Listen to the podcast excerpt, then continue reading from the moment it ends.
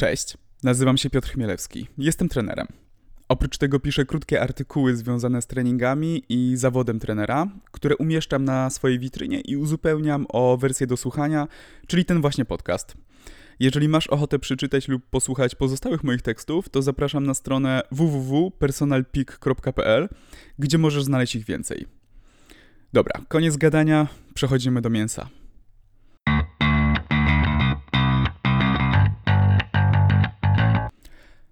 Podcast dedykuję wszystkim osobom związanym ze sportem, ruchem i ogólnie zdrowym trybem życia. Mam nadzieję, że znajdziecie tu kilka ciekawych porad, wskazówek, albo że utwierdzicie się w tym, co już wiecie. Jeżeli pracujesz z ludźmi, jesteś trenerem, fizjoterapeutą albo po prostu kochasz ruch, to myślę, że to jest coś dla Ciebie. Podkreślę również, że jest to seria poparta głównie wiedzą z różnych źródeł, którą interpretuję przez pryzmat moich własnych doświadczeń i przemyśleń, które oczywiście mogą się różnić od Twoich potrzeb czy spostrzeżeń. Jeżeli masz inne zdanie na któryś z tematów lub chcesz się ze mną czymś podzielić, no to zapraszam do kontaktu. A teraz słuchajcie uważnie.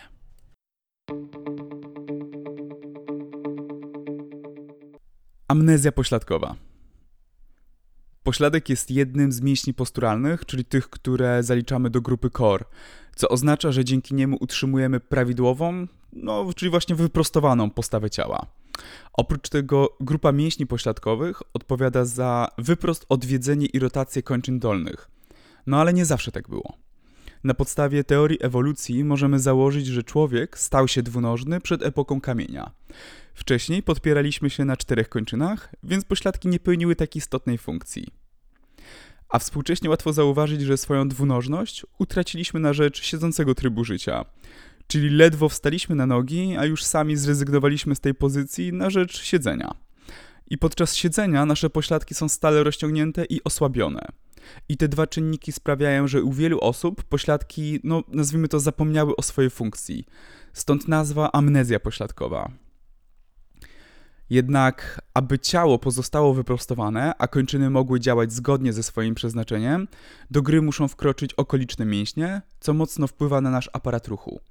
No i stąd właśnie bóle pleców i kolan, stałe napięcie mięśni i tutaj takie najczęstsze to są napięte łydki, kulszowo-goleniowe czy biodrowo-lędźwiowe. I to wpływa na słabą mobilność, zapalenia tych mięśni i ścięgien, które są po prostu notorycznie przepracowywane. A to są konsekwencje tej sytuacji i one będą narastać, jeżeli nie będziemy dbać o siebie. Dlatego tak istotne jest, aby, nazwijmy to, obudzić mięśnie pośladkowe i przypomnieć im o swoich zadaniach.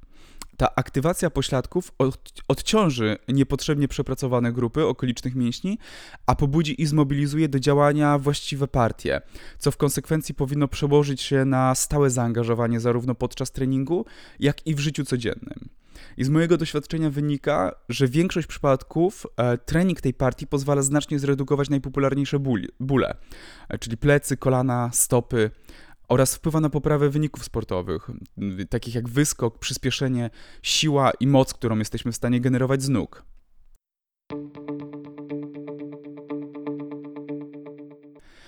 Poza tym aspektem zdrowotnym mięśnie posturalne też wpływają na nasz ogólny wygląd, na sylwetkę naszego ciała, bo jeżeli widzimy kogoś, u kogo ten pośladek jest niewydolny, to bardzo często łączy się to też na przykład z osłabionym brzuchem, górą pleców i wtedy taka sylwetka wygląda bardzo kiepsko. Osoba jest taka smutna, pogarbiona, pokrzywiona i naprawdę nawet najbardziej rozbudowane pozostałe grupy mięśniowe nie będą wpływały na atrakcyjność, jeżeli nie zadbamy o te podstawy, czyli tą naszą bazę, ten core. Natomiast dla osób trenujących powinno to być istotne, ponieważ nasza siła kumuluje się w centrum i jest z tego centrum przekładana na kończyny. Więc jeżeli nasz środek ciała, nasz core jest słaby, to nie będziemy w stanie generować takiej mocy przez nasze nogi czy nasze ręce i im mocniejsze jest centrum, tym lepszy będzie ruch generowany na końcach naszego ciała, czyli właśnie na kończynach. I to pokrywa się niejako z koncepcją from core to extremity, czyli z centrum na kończyny, gdzie w całym łańcuchu napięciowym istotny jest każdy szczegół, a właśnie ta moc, siła wynika z naszego centrum, z naszego core.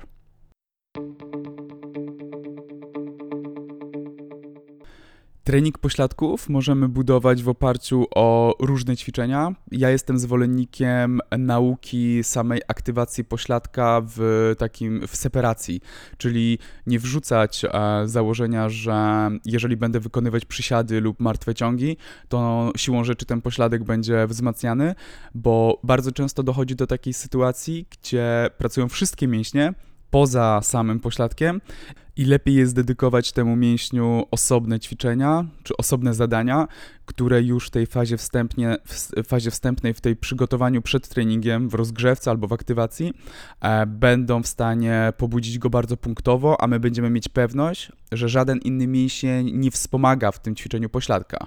Dlatego też taką popularnością cieszą się aktualnie wszystkie rozwiązania z taśmami oporowymi, czyli mini-bandy, power-bandy. Dzięki nim jesteśmy w stanie bardzo precyzyjnie odseparować pracę tego mięśnia od okolicznych.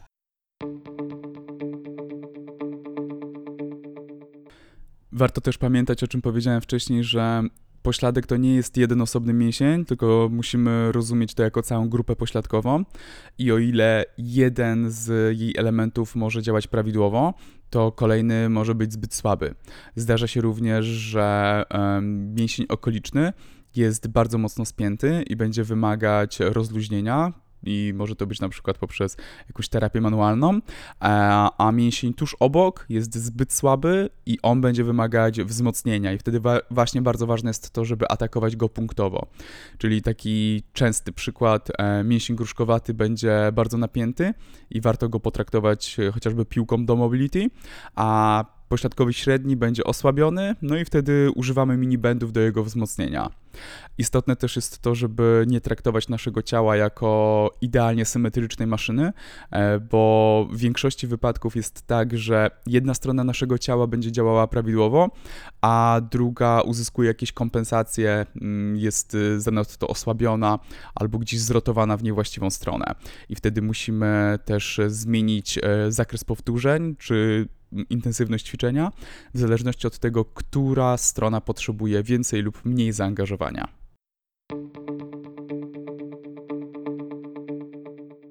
Mięśnie z grupy pośladkowej są bardzo silne, a przynajmniej powinny takie być, bo to od nich będzie zależeć to, jak szybko będziemy biegać, wysoko będziemy skakać, jak duże ciężary będziemy podnosić, więc im ten pośladek działa lepiej, sprawniej, tym większa szansa na to, że będziemy uzyskiwać fajne rezultaty w interesujących nas dyscyplinach.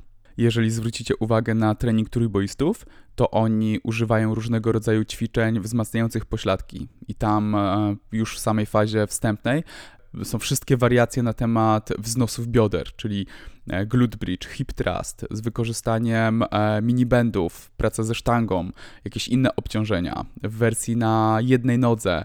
To jest naprawdę już pełen zakres inwencji, jakim jesteście w stanie się wykazać do tego, żeby ten pośladek wzmacniać, ale skoro faceci, którzy naprawdę nie boją się niczego, tak chętnie korzystają z ćwiczeń na tyłek, to myślę, że każdy człowiek amatorsko uprawiający sport powinien iść ich śladem i nie czuć zażenowania w momencie, kiedy przed swoim treningiem czy gdzieś tam w jakichś seriach roboczych w trakcie będzie robić ćwiczenia, które wielu z nas mogą kojarzyć się z ćwiczeniami dla dziewczyn. Nic w tym naprawdę uwłaczającego, że mamy pełną świadomość tego, jak ciało działa i jesteśmy w stanie sobie tak przygotować trening, żeby on był dla nas skuteczny, bezpieczny i dający nam efekty, na których nam zależy. Mówię o tym m.in. dlatego, że w mojej pracy często słyszę od męskiej części klientów, że oni nie chcą robić tych ćwiczeń na tyłek, dlatego że oni tego nie potrzebują i wolą spompować górę ciała, bo w ich mniemaniu jest to korzystniejsze. Dlatego we współpracy ze swoimi klientami bardzo często rozmawiam na temat roli poszczególnych partii mięśniowych i tłumaczę im, dlaczego to zadanie jest ważne.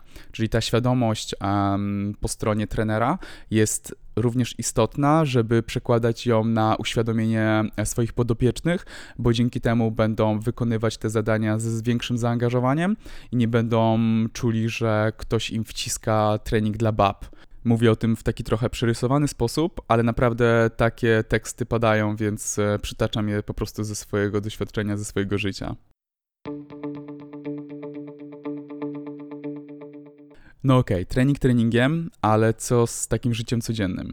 Bo zakładając, że trenujemy nawet 5 razy w tygodniu, po godzinie, to sumarycznie mamy 5 godzin w skali 24-godzinnego trybu w 7 dni w tygodniu, czyli nadal jest to relatywnie mało.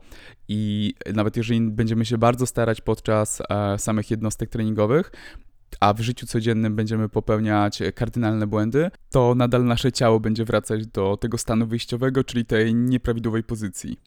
Musimy nauczyć się, jak zmieniać tak globalnie tryb swojego życia albo wpływać na jego poprawę, bo tylko dzięki temu będziemy uzyskiwać optymalne efekty.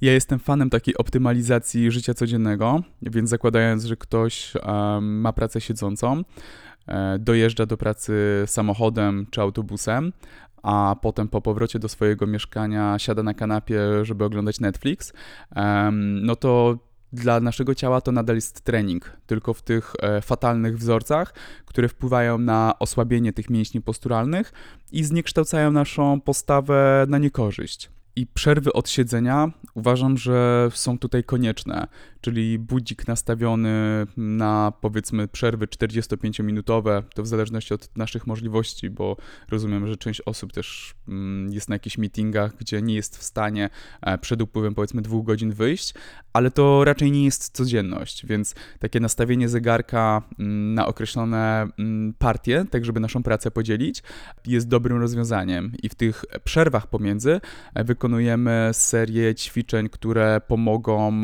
zrelaksować się naszemu ciału, ale też przypomną rolę, jaką ma do odegrania m.in. ten pośladek. Poza tym to też będzie korzystnie wpływało dla naszej głowy, bo jeżeli cały czas siedzimy zafiksowani przed ekranem komputera, to w pewnym momencie już nasza koncentracja jest coraz mniejsza. Dodatkowo istotnym aspektem jest też praca naszego wzroku, czyli jeżeli cały dzień siedzimy z punktem skupienia w odległości 1 metra od naszej twarzy, to nasz wzrok zaczyna dobrze funkcjonować tylko w tym wąskim spektrum. To jest jak mięsień, czyli on uczy się tego, co my mu dajemy. Jeżeli nie będzie otrzymywać nowych bodźców, to nie będzie z nich korzystać. Czyli takie aspekty jak widzenie na daleką odległość, czy widzenie peryferyjne, o to też powinniśmy zadbać. Ale myślę, że na ten temat przygotuję już osobny artykuł.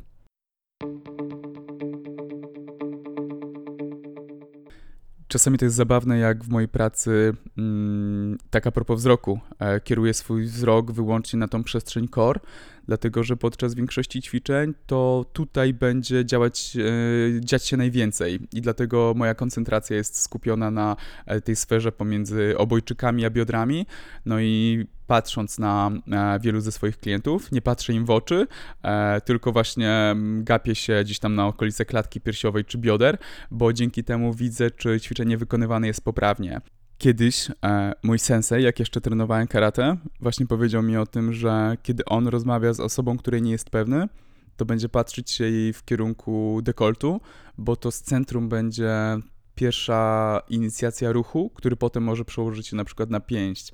Więc jeżeli chciał analizować ruch ciała osoby, której nie był pewny, czy go nie zaatakuje, to całe jego skupienie było ustawione na centrum. I myślę, że my też tak powinniśmy właśnie funkcjonować z rozumieniem tego, że wszystko to, co istotne, zaczyna się w naszym środku, a potem dopiero przekładane jest na te ostatnie ogniwo tego łańcucha kinetycznego, jakim może być na przykład kompleks barkowy.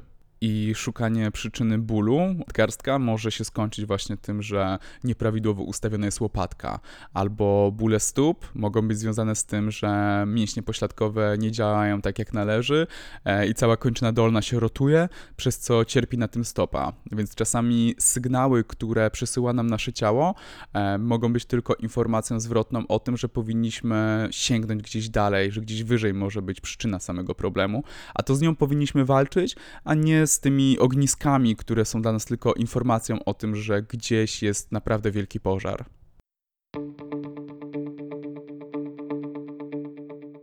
Na pewno nie wyczerpałem tematu pośladka, ale tak chciałem go przynajmniej poruszyć, bo jest to temat, którym ja zajmuję się na co dzień i czułem olbrzymią potrzebę, żeby stworzyć tekst, który przynajmniej częściowo będzie poruszać to zagadnienie, bo uważam, że jest ono warte tego, żeby poświęcić mu trochę czasu. No to tyle na dzisiaj, także wzmacniajcie pośladki i trenujcie mocno. Na razie, cześć!